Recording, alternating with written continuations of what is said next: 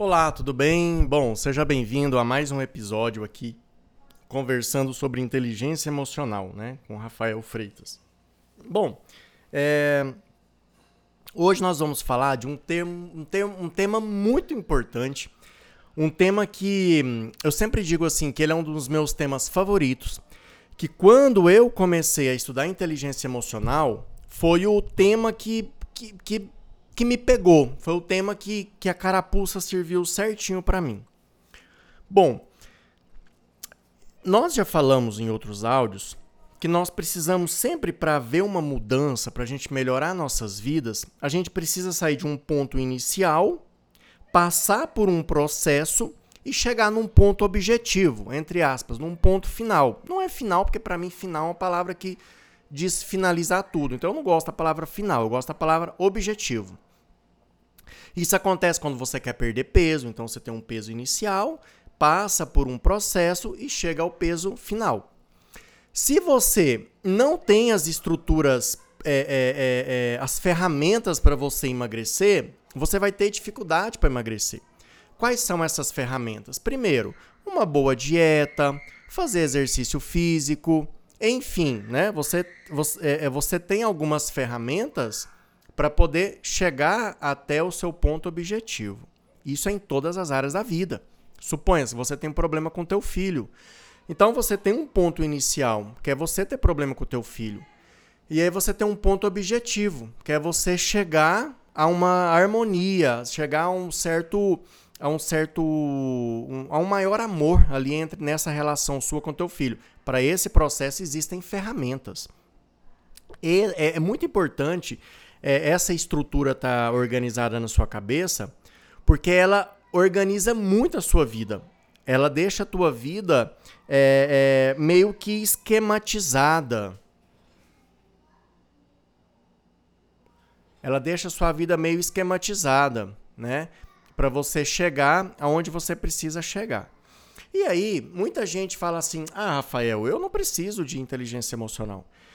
É, eu não preciso de de um processo para melhorar minha vida, que minha vida já está boa. Será que as pessoas que vivem com você, será que as pessoas que te amam, elas não querem que você evolua em nada? Tá ótimo do jeito que você tá? Todos os dias você tá dando 100% do seu melhor?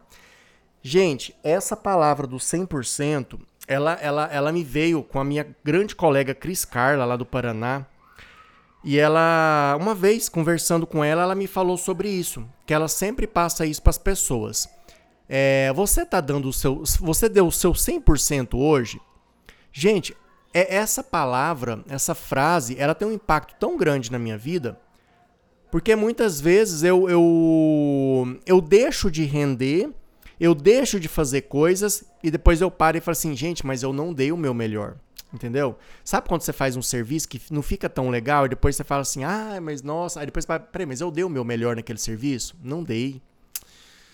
Né? Não dei. Às vezes eu vou fazer uma gravação e eu tenho dificuldade para me concentrar na hora do texto, na hora de gravar. Aí depois eu meio que fico cabeça baixa, assim, pô, mas por que que. Aí eu falo, pô, mas eu fui dormir 10 horas da noite, né? Eu preparei minha voz naquela semana. Então, isso traz um, um, um, sentimento de responsabilidade muito grande, que é o grande tema desse áudio aqui de hoje, tá bom?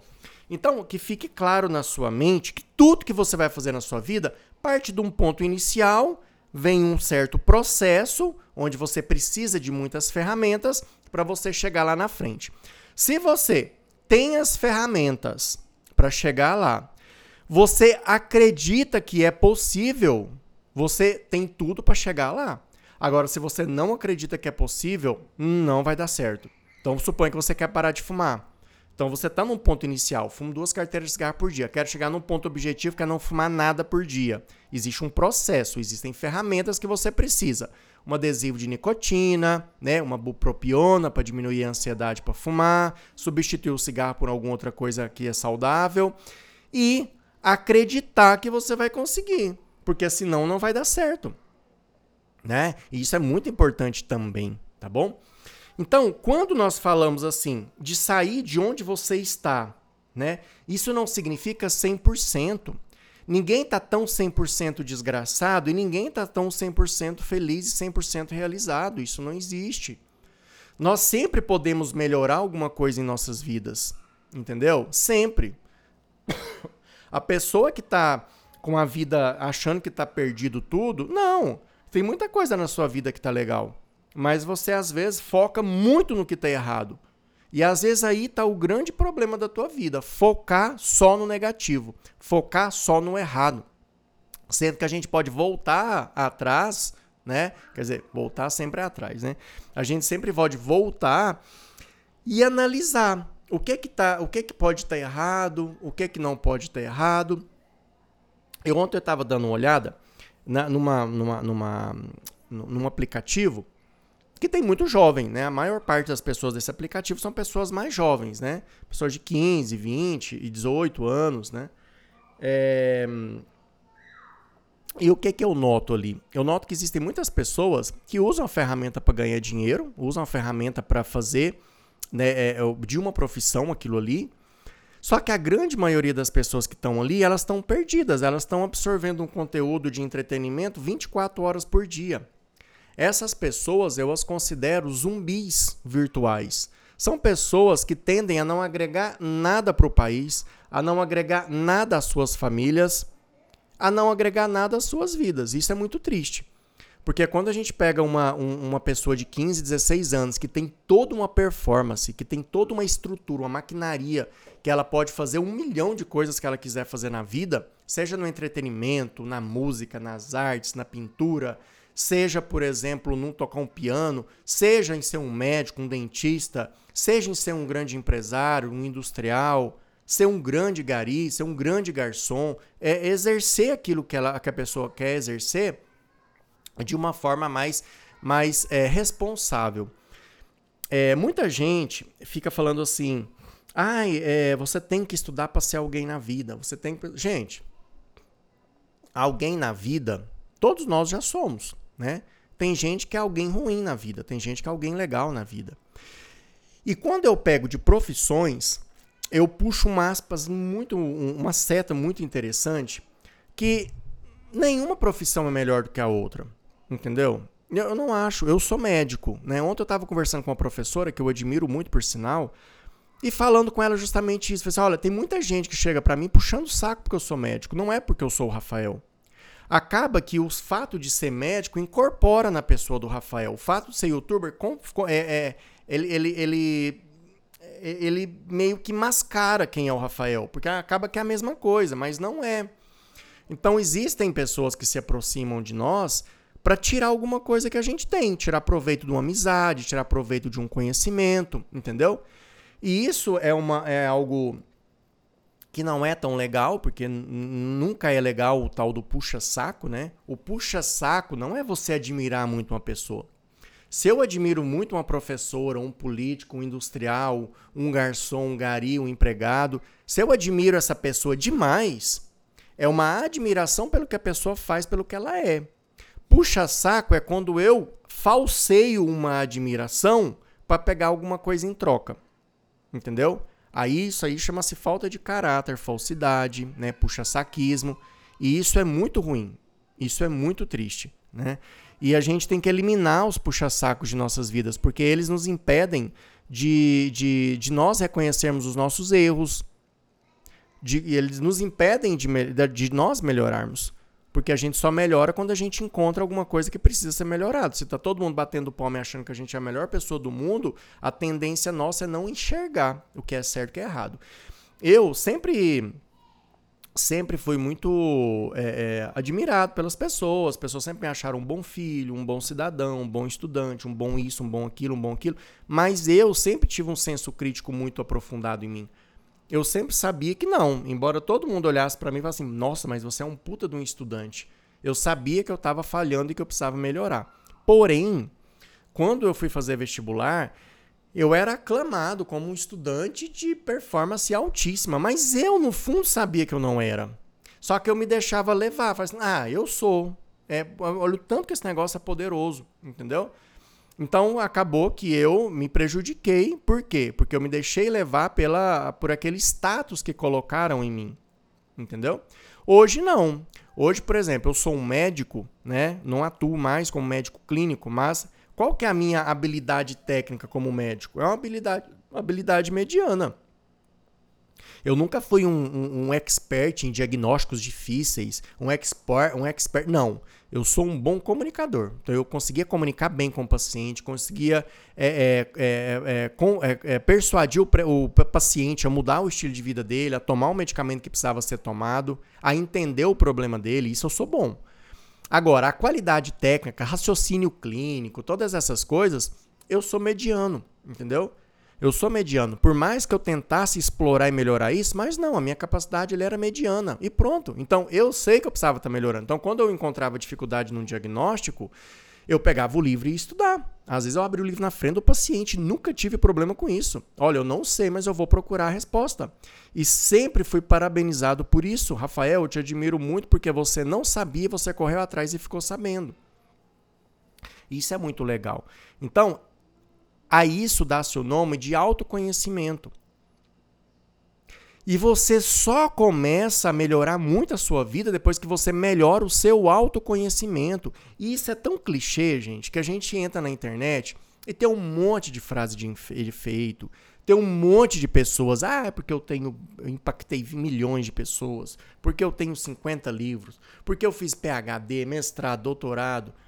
Aí eu parei e falei assim: engraçado, às vezes você prefere ouvir uma pessoa que não tem nada disso. Você prefere ouvir uma pessoa que fala com o coração. De maneira alguma eu estou desprezando quem fez mestrado, doutorado, quem estudou muito nessa área. Eu estou falando que muitas vezes as pessoas elas se preocupam só com esses títulos. E será que essas pessoas realmente são boas comunicadoras? Será que elas têm boa intuição? Será que elas conseguem falar ao coração das outras pessoas? Muitas vezes é isso que falta. E isso o que, que é? É a inteligência emocional. Você entendeu? Inteligência emocional. Então, é, é, vamos, vamos começar. Começar não, vamos continuar, né? Então, nós temos é, uma palavra muito legal, né, que igual eu falei, chama-se autorresponsabilidade. Essa palavra autorresponsabilidade, ela significa o quê? Ela significa você ter o entendimento de que a grande parte de, de, de, de consequências da sua vida são advindas de acordo com a sua própria responsabilidade. Ou seja, você e somente você tem grande responsabilidade pela grande parte de coisas que já aconteceram com você na sua vida, principalmente as coisas ruins. É, você vai entender que ao longo dessa, dessa reflexão, ela, você vai se sentir livre. Aqui, quando eu falo isso, você já começa a criar uma série de, de obstáculos. Ah, Rafael, o que, que, é isso? Ah, eu vou, sou culpada porque meu marido me bate? Ah, Rafael, eu sou culpada porque meu filho adolescente não olha na minha cara? Ah, eu sou culpado pelo acidente que eu tive? Vamos lá. Tem muitos, muitos coaches, muitos profissionais da alta performance humana que eles falam que 100% do que acontece com você é, é, é culpa sua, né? Não, eu não, eu não acho isso. Eu acho que grande parte, a, a maioria das coisas que acontecem com você é por sua responsabilidade, é culpa sua. Foi você quem cultivou isso para isso acontecer com você, tá bom? Por que, que eu falo isso? E por que, que isso é libertador? Porque se você começa a pensar assim, ai Rafael, para eu ser feliz, o meu marido tinha que me dar mais carinho, para eu ser feliz, eu tinha que ter mais dinheiro. Para eu ser feliz, eu tinha que ganhar na Mega Sena. Para eu ser feliz, aquela amiga minha tinha que fazer isso. Para eu ser feliz, o meu patrão tinha que me elogiar mais. Perceba que quando a gente fala assim, o que é que eu preciso para ser feliz? A grande maioria das coisas que a gente coloca não depende de nós. Não depende. Depende de terceiros, depende do universo. E aí, isso é chato. Por quê? Porque você não tem controle sobre as pessoas e o universo. Então você está pondo o teu futuro, você está pondo a tua felicidade sob a responsabilidade de terceiros. E qual que é a chance de você ser feliz? Baixa. Porque você acha que as pessoas vão mudar para te fazer feliz? Você acha que o universo vai. Não, existem bilhões de pessoas no mundo. Você acha que o universo vai ficar preocupado só com você? Então, quando eu digo que isso é libertador, por quê? Porque quando você pensa assim, bom, tudo que eu faço, tudo que eu, que eu, que eu tenho de resultado na minha vida é consequência dos meus atos. Então, quem que pode mudar as consequências da sua vida? Você. Você somente. Isso não é libertador? Isso é muito libertador. Por que, que isso é libertador? Porque depende só de você. Se depende só de você, significa que as ferramentas para você adquirir o ponto objetivo tá tudo em você. Você não fica dependendo do universo, dependendo do teu marido, dependendo, etc, etc. Não. Lógico, né? Existem certas coisas que acontecem em nossas vidas que não dependem de nós. Uma tragédia, uma catástrofe, né? Uma pessoa que você ama muito morre num acidente, você vai sofrer por aquilo. Mas eu tô falando, a grande maioria das consequências que a gente tem na vida são, sim, consequências de nossas atitudes. É responsabilidade nossa. Nossa. E para mim isso é muito libertador. Muito libertador. Então vamos pegar um exemplo. Você você tá gordo, tá obeso, né? Ah, Rafael, mas o meu metabolismo é muito baixo. Ai, mas eu tenho hipotireoidismo. Ah, mas eu. Perceba que isso é tirar a, a, a, a responsabilidade sua. E muita gente não admite isso de uma certa forma que fica até com raiva quando a gente passa essa, essa mensagem. E não vai mudar, essa pessoa vai continuar obesa. Você tem que perceber Bom, por que, que eu estou obeso? Porque eu estou comendo mais energia do que eu gasto. É matemática. Se você gasta X e come 2X, está ficando X aí de brinde para você, acumulando em gordura. Se você gasta X e come X, vai manter o peso. Se você gasta X e come X dividido por 2, opa, o teu corpo vai terminar o dia em débito. Então ele vai começar a queimar a gordura. Se o teu corpo é mais lento, se o teu corpo você tem que comer menos ainda e fazer mais exercício ainda. Agora, existem uma pequena parte, uma pequeníssima parte da população que tem problemas mais sérios de metabolismo. Isso é raríssimo, provavelmente não é você. São aquelas pessoas gigantes que estão com 300 quilos, 250 quilos, é outra história, né? Ou se você pega a sua família, se tão, são todos super obesos. Então pode ter um erro de metabolismo aí, entendeu? Mas a grande responsabilidade é sua, entendeu? É sua. Eu noto por mim, eu, Rafael, né? Então tem muita gente que fala assim: "Ah, Rafael, você acha que você é perfeito para ficar falando de alta performance humana?" Mas pelo amor de Deus, é claro que não. Talvez eu consiga impactar tanto as pessoas porque eu vivo o que eu falo. Eu tenho as minhas dificuldades. E eu supero as minhas dificuldades naquilo que eu, eu, eu, eu, eu compartilho com as pessoas. Ninguém tem a ver. Eu não sou milionário, eu não sou perfeito, eu não sou mais feliz, eu não sou mais bonito, eu não sou mais saudável. Não. Mas eu busco tudo isso. E sei as ferramentas. E sei que se eu não consigo tudo isso é por responsabilidade minha. Minha. Olha para você ver. Eu, vamos falar financeiramente, que é um, um, um, grande, uma grande pedra aí no calcanhar das pessoas. Eu, particularmente, né, vou ser sincero, eu ganho bem. Eu sou uma pessoa que ganha super bem, né? É, se eu for comparar com a, com a média salarial dos brasileiros, americanos, eu ganho bem. E aí, por que, que eu não, não tô multimilionário hoje? Entendeu? Aí eu penso o seguinte: eu sou uma pessoa que ajuda muito as outras pessoas. Entendeu? Eu ajudo muito.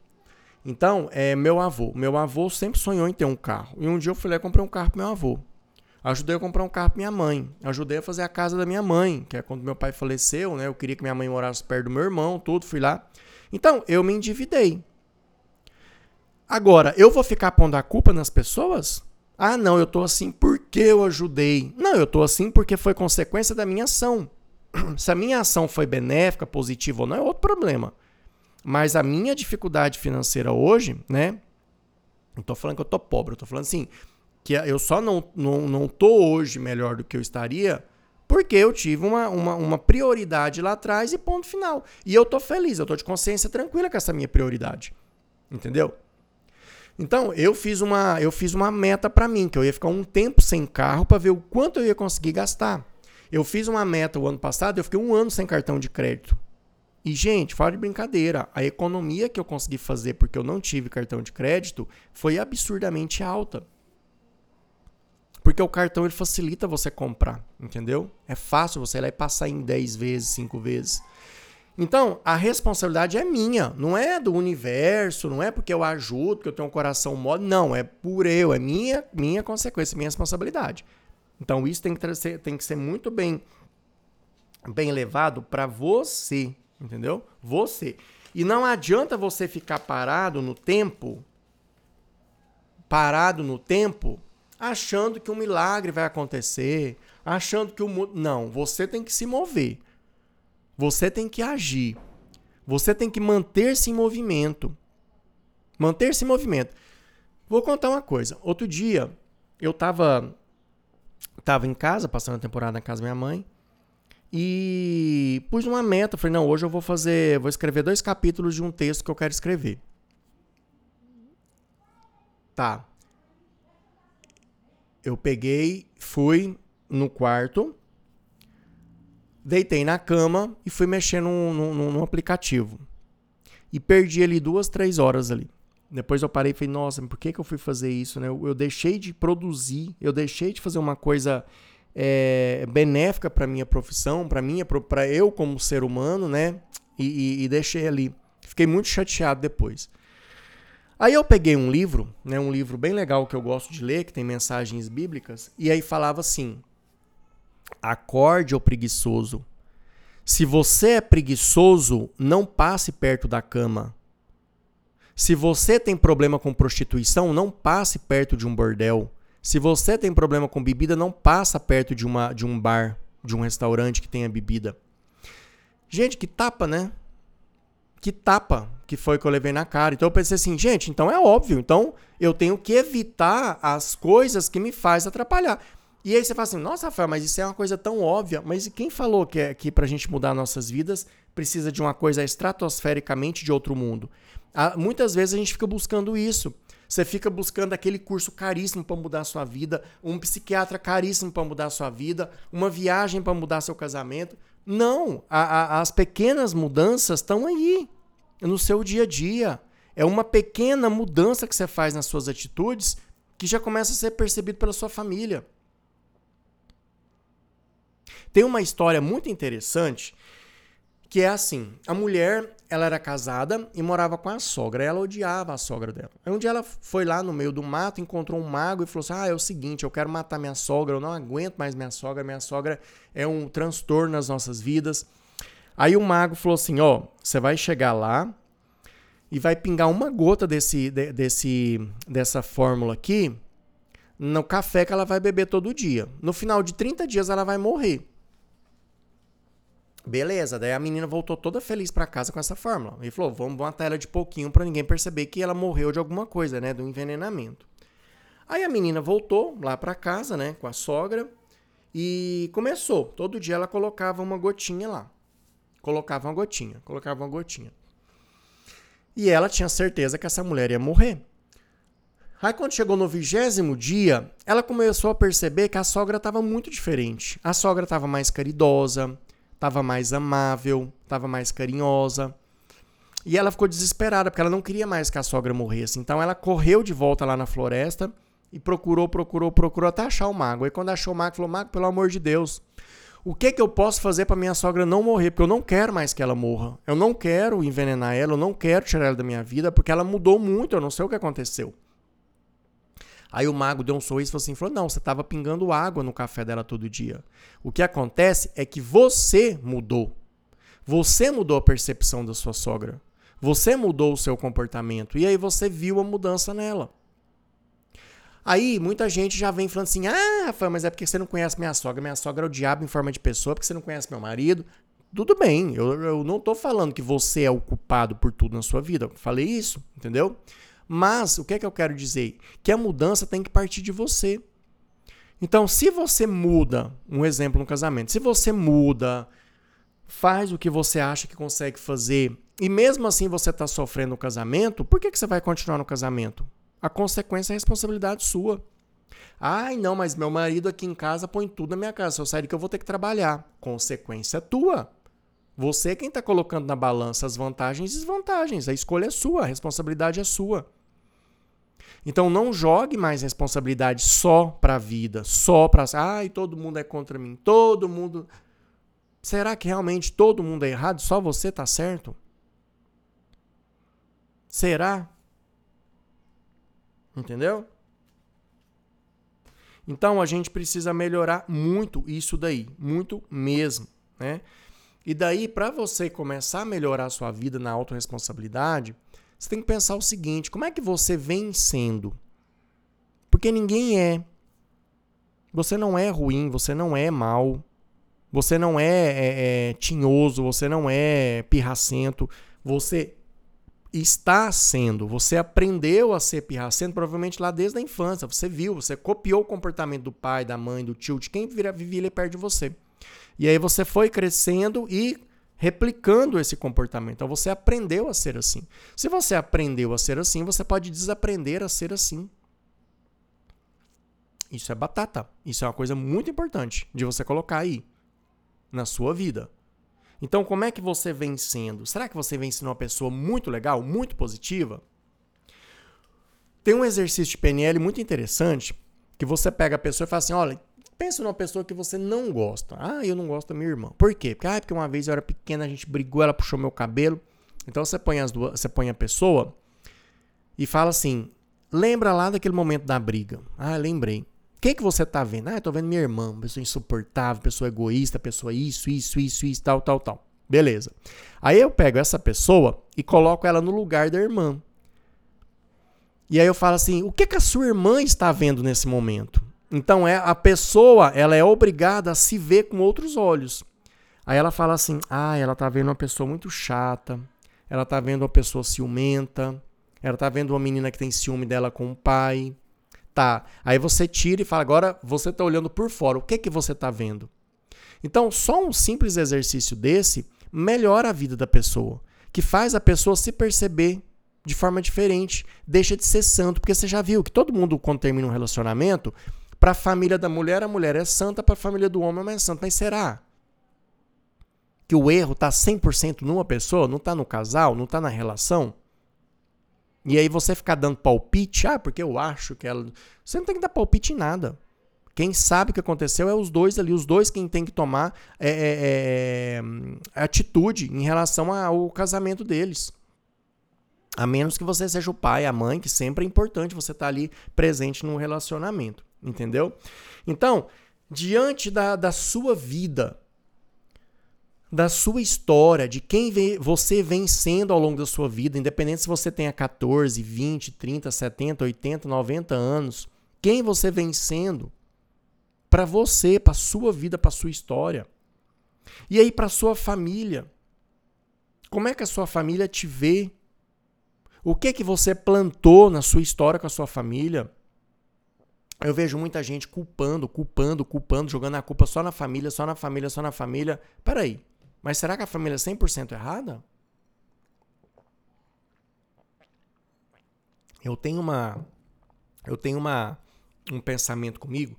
Quando chega alguém falando muito mal da família, como se a família fosse um inferno e a pessoa fosse muito vítima, abra o olho com essa pessoa. Abra o olho. Então essa pessoa tem tendência ao vitimismo, ao coitadismo, ou às vezes o problema é essa pessoa, não é a família.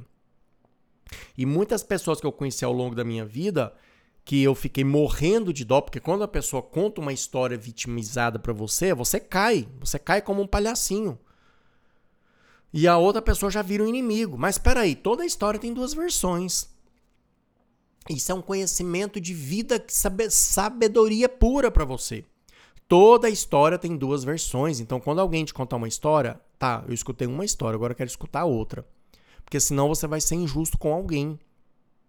Senão você vai ser injusto com a, a, a, a situação.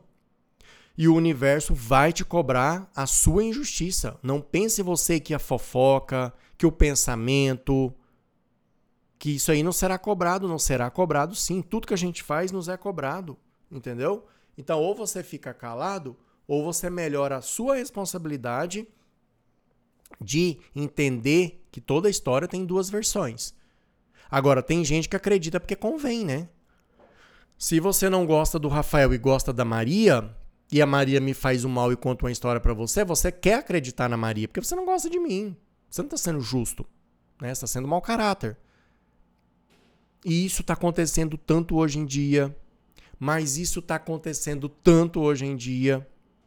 E não venha culpar que foi enganado. Ai, mas eu fui enganado pela fake news. Ai, mas eu fui enganado para. Ninguém é enganado hoje, não.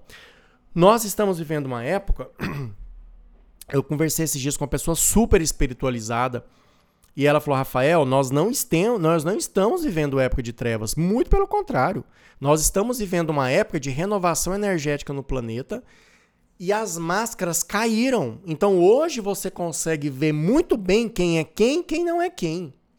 Hoje você consegue ver isso. Tá aí. As pessoas nunca estiveram tão desnudas igual elas estão hoje. Cai e acredita no errado quem quer. Porque tá aí. As ações das pessoas estão mostrando quem elas são. Então cai quem quer em fake news, em mentiras, em enganações, em maldades. Cai quem quer. Aí vem na sua profissão. Como é que está sendo sua atitude na, na sua profissão? que é um grande problema aí das pessoas. Ai, meu chefe não gosta de mim. Ai, mas meu chefe sempre reclama que eu chego atrasado e você está chegando atrasado? Ah, eu tô porque eu tenho um problema de acordar cedo. Então o problema não é seu chefe. O problema é, a sua, é o seu compromisso com o seu relógio. Seu chefe não tem nada a ver com isso. Então perceba que muitas vezes é assim. Eu nunca me esqueço de um colega meu de faculdade que se achava o americano, que falava que tinha vergonha de ser brasileiro, porque ele era uma pessoa diferenciada, porque ele era um, um, um cidadão de primeiro mundo então ele não concordava com as coisas do Brasil. E eu ficava só olhando, né? Eu sempre fui muito reparar muitas pessoas. E esse amigo meu sempre chegava atrasado. Ele tinha problema com sono, sei lá que diabo que ele tinha. Sempre chegava atrasado na aula, sempre chegava. E tinha um professor nosso que assim, sete horas em ponto, ele estava dentro da sala de aula começando a aula. E um dia ele virou para mim e falou assim: Nossa, esse professor é chato. Como é que pode ter um homem chato desse? Todo dia, sete horas, não atrasa um minuto. Aí eu dei só uma olhada para ele, assim, não falei nada não, só dei uma olhada assim, pensei, meu Jesus amado, esse é o cidadão de primeiro mundo, entendeu? Então é a pessoa hipócrita que fala o que não prega. Que prega o que não faz, na verdade, né? Então, na sua profissão, como é que tá, como é que tá o seu compromisso com a sua profissão? Você vem fazendo cursos? Você vem lendo alguma coisa sobre sua profissão? Ai, Rafael, mas eu sou só uma diarista. Já o erro já começa por aí, para a pessoa pensar que é só uma. Você não é só uma coisa, você é uma profissional que tem que ser séria. Vamos pegar, vamos pegar uma profissional diarista, que é uma profissional, entre aspas, simples, simples, simples, que você não precisa ter feito faculdade, você não precisa de tanta coisa, né? De tanta vamos supor, de tanto gabarito, de tantos cursos, de tanta intelectualidade para você exercer a profissão, né? Vamos pegar uma diarista, né? Entre aspas, é uma profissão simples, que qualquer pessoa em si, se consegue mexer os braços, as pernas e consegue enxergar, ela consegue ir lá e limpar uma casa, fazer alguma coisa. Se é uma profissão tão simples, a grande maioria das pessoas não tinha que exercer ela de forma adequada e de forma né, ímpar, de forma bem sucedida, e o que é que acontece? Você sempre está ouvindo as pessoas reclamando de diarista, não limpa de trás da cama, não limpa a gaveta, não faz isso, passa por cima, limpa o móvel e não, não tira o, os instrumentos, os objetos para limpar, fica aquela rodela de poeira em volta. Então sempre você está ouvindo. Então o que está acontecendo? Agora, a diarista que ela aprende, vai lá no YouTube e vê como é que tira mancha do box, como é que tira mancha da roupa branca, como é que faz isso? Como é que limpa o piso? Como é que essa profissional está disputadíssima? Ela ganha bem e ela não vai ficar desempregada nunca. Essa diarista é uma profissional bem-sucedida. Ela é feliz porque ela se vê crescendo, ela se vê valorizada, ela cobra mais do que as outras, a agenda dela é disputadíssima. Ela ganha presente, ela ganha, ela ganha reconhecimento. Agora, aquela pessoa preguiçosa que só vai lá para ganhar o dinheiro, igual eu uma vez, contratei um, uma diarista na minha casa, eu tava, eu tava, fiquei um tempo longe de casa e contratei a mulher para limpar. A mulher não limpou minha casa praticamente, ela só passou um paninho por cima Isso aí é mal, isso aí é, isso aí é desonestidade. É desonestidade. Ah, Rafael, mas eu fiz isso na casa de uma família muito rica que não vai fazer um pingo de diferença para elas. Para ela não fez diferença não, mas para tua vida, para tua história vai fazer uma diferença muito grande. Sabe a historinha de você tomar uma Coca-Cola dentro do mercado? O Carrefour não vai falir porque você tomou uma Coca-Cola lá dentro e colocou a latinha vazia lá. Não vai falir de jeito nenhum. Agora, a tua, o teu caráter, a tua história, ela está comprometida. Então você vendeu a sua honra, você vendeu a sua, o seu caráter por uma lata de Coca-Cola. Entendeu? Uma criança que está passando necessidade, uma mãe que está passando necessidade, muita necessidade, que entra dentro de um Carrefour e furta, né, uma bolacha, né, você pode até falar assim, peraí, né, vamos levar em, vamos, essa menina, essa mulher precisa fazer uma ressocialização, é, vamos ajudar essa mulher a ter um emprego, ela tá, ela tá tentando levar, mas mesmo assim, se ela entrar dentro do Carrefour e pedir uma bolacha, eu duvido que alguém não vai dar uma bolacha para ela. Então tudo é responsabilidade. Todo, tudo, tudo que a gente faz na vida é responsabilidade. Quando alguém diz assim que uma pessoa da favela vira bandido porque ela não tem oportunidade, essa pessoa que fala isso, ela está assassinando as pessoas honestas que moram dentro de uma favela. Ela está assassinando aquelas donas Marias que levantam 4 horas da manhã para ir fazer diária na casa dos outros de forma honesta que põe os filhos de pé para os filhos irem estudarem, que põe os filhos de joelho para rezar um dia antes antes de dormir. Você está assassinando essas pessoas. Quem vai para o mundo do crime, quem vai, tem escolhas sim. É responsabilidade, é a autorresponsabilidade. Não é o mundo que empurra as pessoas para as coisas, não. A gente sabe o que é certo e o que é errado. Se um bandido não soubesse o que é errado, ele não correria da polícia quando a polícia vai prender ele. Ele sabe que ele está fazendo alguma coisa errada. Ele sabe que ele tem que fugir, que ele tem que ficar escondido. Então isso é autorresponsabilidade. E a autorresponsabilidade, ela tira todo o vitimismo da pessoa. Sabe aquela pessoa que ama se sentir vítima? Ai, porque minha vida para mim sempre foi mais difícil. A vida para mim sempre e vai continuar sendo até morrer. Quem acredita que a vida tem que ser difícil e tem que ser trabalhosa, vai morrer assim. Sabe aquela pessoa que fala assim: olha, porque o dinheiro ele é difícil de ganhar, ele é muito difícil de ganhar. Corra dessa pessoa. O dinheiro não é difícil de ganhar. O dinheiro é a coisa mais fácil do mundo de ganhar. É difícil ganhar dinheiro? Se você ir para um, pra um, um, um semáforo aí com cara de piedade, você, você ganha dinheiro. Você não vai ficar milionário, mas você vai ganhar dois, quatro reais, seis reais. Se for vender balinha, se for pegar um, um quintal para carpir, olha, eu quero carpir seu quintal, pague 50. Não, por 50 eu não vou, vou por 100.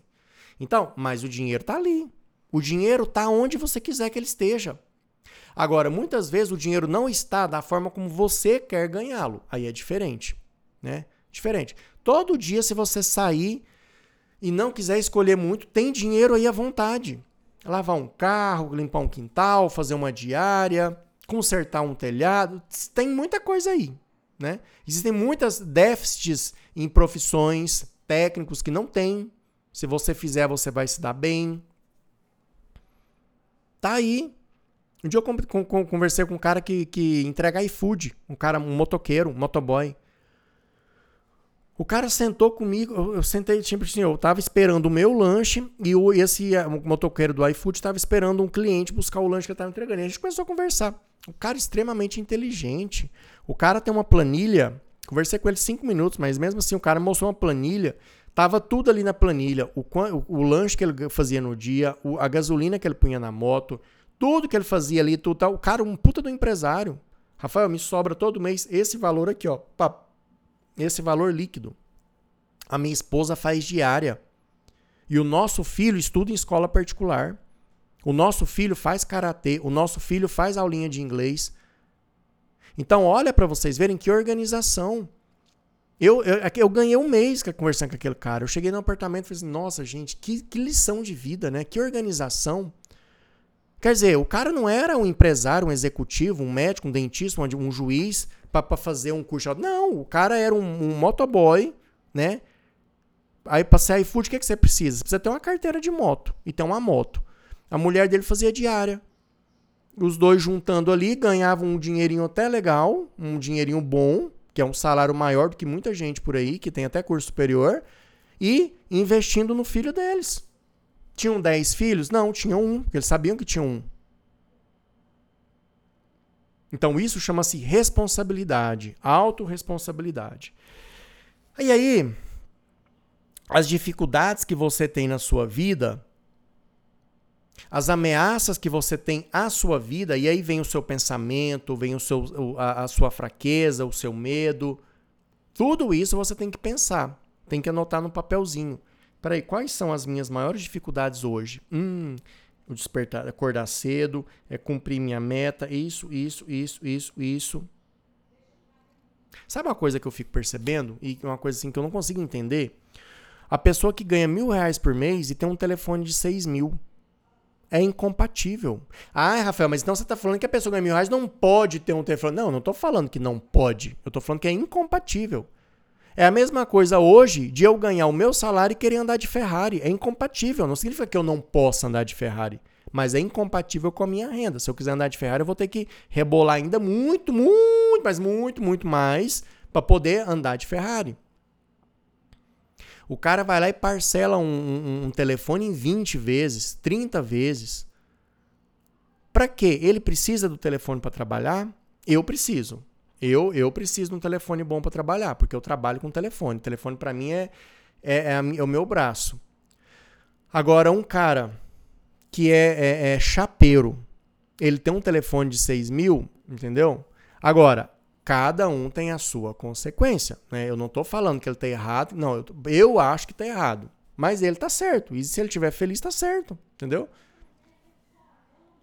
A outra questão são as oportunidades. Muita gente fica, fica esperando a oportunidade quietinho. A oportunidade, você cria ela. Você cria. Uma vez eu conversei com um cara que morava, morava em Belo Horizonte.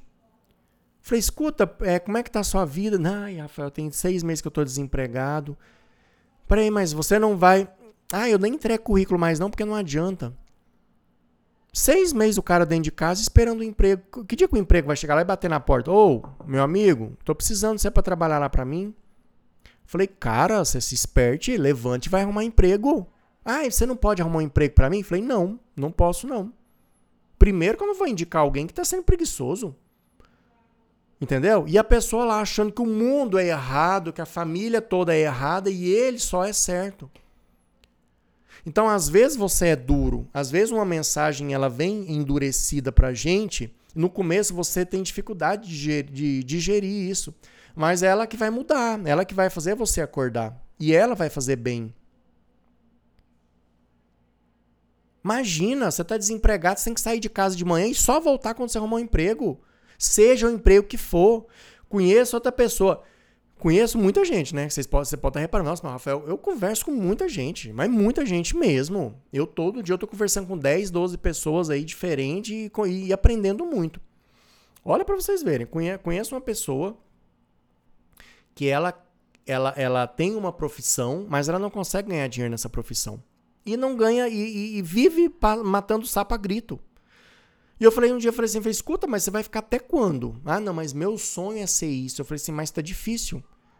Você tá, primeiro, antes de você realizar teus sonhos, tem pouco comida dentro da tua casa. Você tem que pagar teu aluguel. Então vá arrumar um emprego de vendedor. Vai arrumar um emprego de garçom. Vá fazer alguma coisa para primeiro você se sustentar, você se organizar e depois você fazer um plano para você seguir a tua a carreira que você quer. Vai ficar até quando? Vai ficar até quando naquela, naquela falsa esperança de que vai acontecer? Vai acontecer quando você plantar.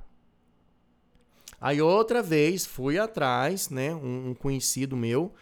Ah, Rafael, pelo amor de Deus, me ajuda a arrumar um emprego, tal, tal, tal.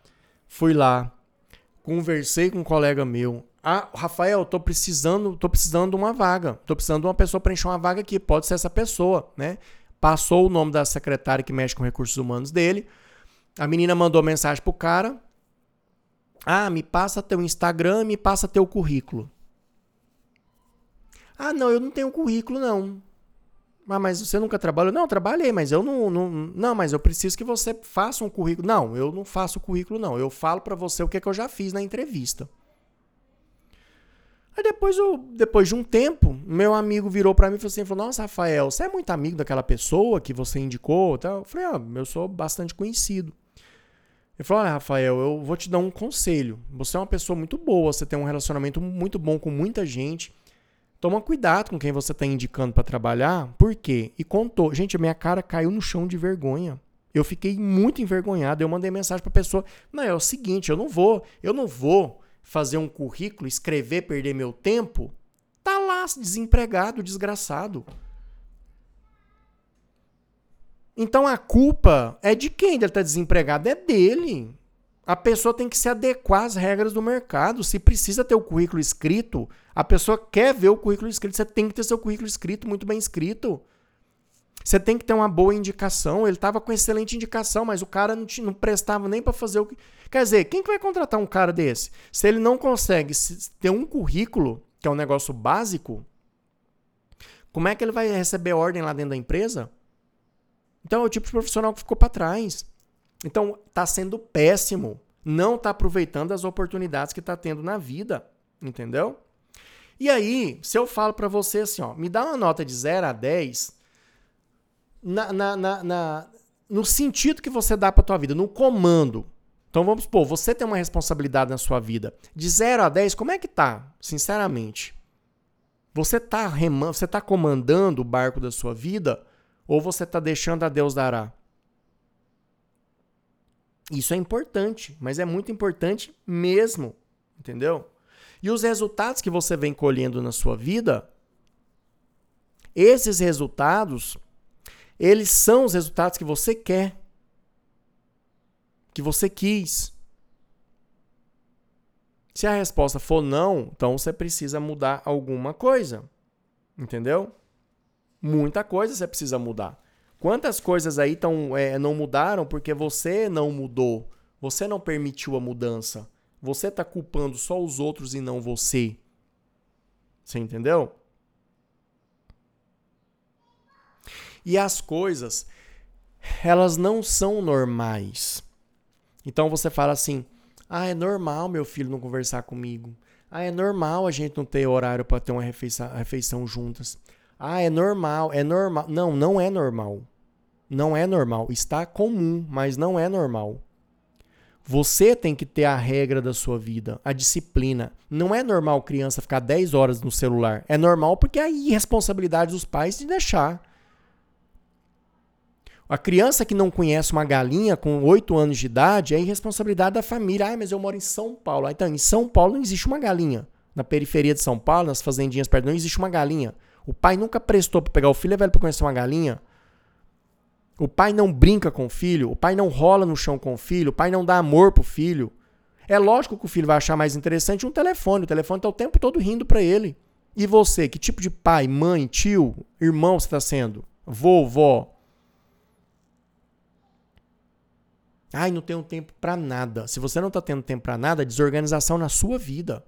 Ai, eu tenho que trabalhar muito. Você tem que trabalhar muito para quê? Se você está trabalhando muito e está causando problema para você, diminua os teus gastos. Outro dia eu vi uma colega minha médica. Ai, Rafael, de Deus, se eu soubesse que medicina era assim, eu não teria feito. Você acredita que eu estou dando quatro plantões noturnos por semana? Eu não aguento mais, eu não aguento mais. Eu dou uma olhada para ela assim e falei assim: Nossa, mas você tá dando quatro plantões. É, nossa, só assim pra gente ganhar bem, né? Sabe quanto que essa menina tá ganhando?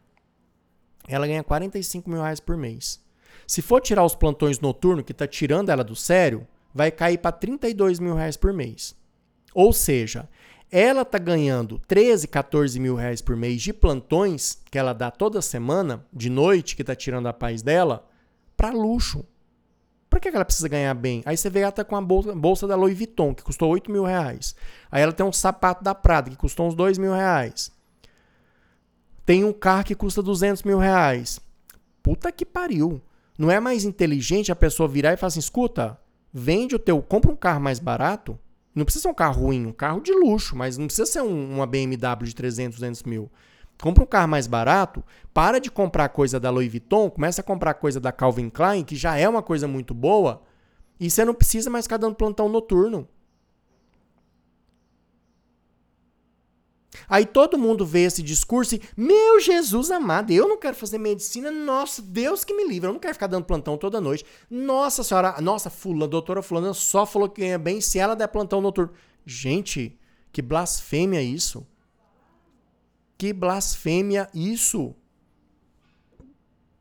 Você eu não tô falando que você não possa andar com bolsa da, da Louis Vuitton, de ter uma BMW. Eu não tô falando isso. Mas você tem que ter isso se você puder, sem você ser escravo do tempo e do dinheiro.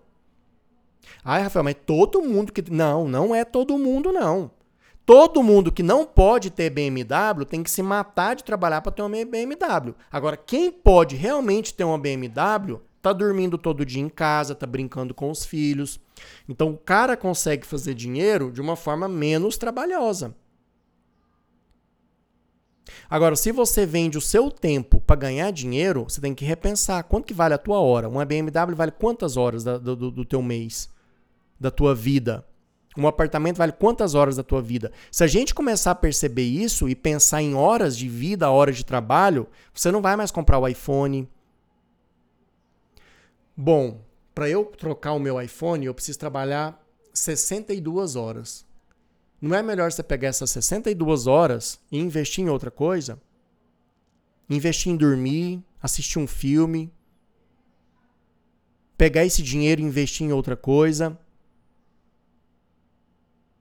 Isso é questão da, da, da interpretação que você dá para a vida. É uma nova interpretação que você dá para as ações. Vou dar um exemplo. Eu hoje, hoje, né, nós, hoje é dia 21 de janeiro de 2021.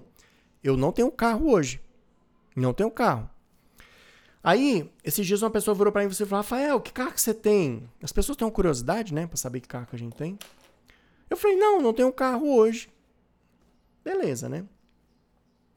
Aí um dia meu avô chegou para mim e falou assim: meu filho, eu não sei que você não gosta de ficar intrometendo muito na sua vida, não.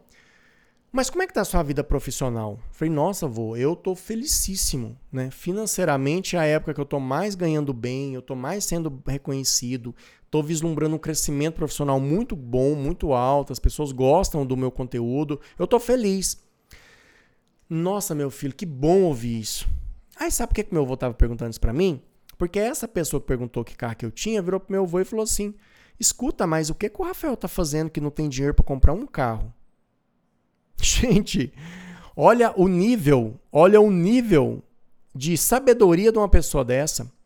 Ela acha que para você estar tá bem de vida, você precisa ter um carro bom. Eu concordo até certo ponto, porque ninguém que está muito bem de vida fica andando a pé. Mas ela esqueceu uma coisa. Ela esqueceu que eu poderia simplesmente estar tá vivendo uma prioridade. Não, eu vou juntar quatro meses para poder comprar o carro dos meus sonhos. E o contrário, né? Tem muito colega meu que tá andando de BMW e tá endividadíssimo. Mas que se você pôr os dois na balança, você pôr eu e o meu colega. Então, meu colega tá lá de trás, o carro importado dele. De trás de mim não tá nada. Não vamos pôr também dinheiro na conta. Todo mundo vai achar quem que tá bem sucedido, meu amigo. Agora, quem que tá com brilho na pele, quem está com o cabelo mais bem cuidado? Quem está com um sorriso no rosto? Quem está sem olheira porque está dormindo bem? Quem está tranquilo? Sou eu. Mais uma vez, não estou falando que quem anda de BMW está destrupiado. Eu estou falando assim que quem anda de BMW e não pode andar de BMW geralmente está estrupiado, de desespero, de preocupação, porque tem que pagar seguro, tem que pagar IPVA, tem que pagar financiamento. Entendeu? É aquele inferno que é a vida de quem financia uma coisa que não pode. Agora, as pessoas esquecem disso, entendeu? Então a gente tem que tomar cuidado quando a gente julgar pessoas, situações, porque senão a gente começa a ficar. É, um, é, um, é uma injustiça atrás de injustiça. E nós estamos sendo. Não estou falando que a sociedade, porque eu sempre falo para vocês: quem quer essa coitada da sociedade, que tudo é culpa da sociedade? Sociedade não é da sociedade, é nossa cabeça. Então, quando você vai num TikTok, você vai no Instagram, eu vejo um monte de gente que está tirando foto em carros que não são delas. Para passar a imagem que elas estão bem-sucedidas e vender uma certa coisa, uma certa imagem, uma certa, uma, uma certa situação para a pessoa. Então nós estamos sendo, né, é o tempo todo estimulados a pensar que alguém bem-sucedido sempre vai ter um carro importado. E aí, quando a pessoa começa a se dar bem na vida, ela corre compra um carro importado, porque na cabeça dela, no inconsciente, no subconsciente dela, ela tem que ter um carro importado. Ela tem, porque se ela chegar no lugar e as pessoas. Imagina, as pessoas vão exigir isso dela. E aí ela se ferra, ela vai jogar a culpa em quem? Ah, a culpa é da sociedade que exige que a gente tenha. A culpa não é porra nenhuma de sociedade, a culpa é sua. Eu hoje estou preocupado se eu sair na rua, então eu uso muito o carro da minha mãe, né? Então a pessoa. Oi, doutor Rafael, tudo bem? Tal, tal. Uai, qual que é o carro que você tem? Não, eu tô sem carro. Eu tô preocupado se a pessoa vai me achar que eu tô. Não, porque eu tenho segurança de quem eu sou, de que eu faço, do que eu tenho. Entendeu? Primeiro, que eu tô cagando e andando se você tem dinheiro, se não tem dinheiro. Eu tô preocupado com a essência da pessoa. Conheço muitas pessoas maravilhosas, pessoas muito boas, pessoas sim, que eu quero sempre estar perto delas, que me ensinam muito, que não são ricas, que não que estão longe de ser classe média alta. São pessoas simples, muito simples, pessoas que eu posso considerar classe média baixa. Mas são pessoas riquíssimas, pessoas de uma de um, de um, de um, de um conteúdo e elas não querem ter dinheiro. E tá certo, ninguém é obrigado a ter dinheiro. Ninguém é obrigado a ter dinheiro. Você não é obrigado a, a, se dar bem na vida, entre aspas. Você é obrigado a ser feliz, fazer as pessoas felizes. Você é obrigado a evoluir nesse mundo. Você é obrigado a todo dia ir dormir mais sábio do que ontem. E aí eu fico preocupado quando a gente pega, por exemplo, não estou falando adolescentes, não, porque as pessoas também ficam só jogando culpa em adolescente. Não. E os adultos? Que dia que adulto está preocupado em evoluir? fica jogando a culpa só em criança e adolescente, né? Mas todo dia antes de dormir, eu acho que a gente tem que se sentir mais sábio do que ontem. Porque o que importa, na verdade, é a nossa evolução espiritual. É, tira essa parte física. Então vamos pegar a parte física, tira e fica só a parte espiritual. Fica só a parte energética. Essa é a verdade. Essa é a verdade. A verdade não é o carro que você anda. O carro que você anda é maravilhoso, te traz conforto, te traz luxo, traz segurança. Eu amo carros. Ah, o doutor Rafael é tão simples que ele não tem carro. Gente, pelo amor de Deus. Eu não tô, eu não tô sem carro porque eu sou simples, humilde. Não, eu tô sem carro porque eu fiz uma prioridade para economizar o máximo de dinheiro que eu puder agora nos 3, 4 meses. E aí, no, provavelmente em julho, agosto, eu vou estar no carro dos meus sonhos. Né? Ou num carro muito bom. Mas eu, tô, eu quero dar um passo seguro. Para mim, isso faz parte, está fazendo parte da minha organização financeira, da minha disciplina financeira. Então nós precisamos ir dormir mais sábios do que ontem. E como é que a gente está arrumando essa sabedoria no Instagram, no TikTok, vendo vídeo de palhaçada? Amo, amo ver vídeo de palhaçada. Meu avô mesmo, meu avô Binga tem um canal no TikTok só de palhaçada, só de besteira. Ninguém vai se tornar mais sábio vendo os vídeos do meu avô. Aquilo é para se divertir. Mas será que essas pessoas que estão mergulhadas no TikTok 24 estão lendo alguma coisa? Mesmo que seja uma mensagem por dia para fazer uma reflexão. Então, o que que eu, hoje de manhã eu estava comentando, pensando isso, não comentei não, pensei isso, falei, gente, as pessoas eu acho que assim, o século 20, né, o século XX, ele foi um século assim de muito avanço tecnológico, foi uma coisa assim absurda o avanço. Porém, o século XXI, ele vai ser meio que um século não diria perdido, mas um século muito complicado, porque as pessoas, elas vão meio que estacionar em suas inteligências e sabedorias. Porque ninguém está preocupado em melhorar como, como ser, em melhorar como espírito, em melhorar como é, como evolução espiritual, como cidadão, como alguma coisa, algo energético, né? Eu estava vendo hoje uma frase de Marco Aurélio, imperador romano. Milhares de anos o homem falou, há milhares de anos o cara falou uma coisa que faz sentido hoje. Será que hoje vão existir pessoas Sendo que hoje é muito mais fácil, as pessoas hoje têm acesso a muita tecnologia, a muito conhecimento. O conhecimento nunca esteve tão jogado assim, de graça. Você entra no YouTube, você acha graça. Você está tá simplesmente recebendo um áudio de um conhecimento que há 12, 15 anos era vendido só em curso com CD. Hoje está aqui de graça. Você está aí ouvindo isso aí dentro do ônibus, dentro do carro, dentro do avião, dentro de algum lugar que você esteja. Porque o conhecimento ele é, é difundido, entendeu? Ah, doutor Rafael, mas por que, que você fica é, é, passando esse conhecimento de graça para as pessoas? Você sabe por quê? Isso aqui não é de graça, não. Isso aqui não é de graça. Isso aqui é. Me... Eu estou cumprindo um dever que eu acho que eu tenho com as pessoas, com o universo.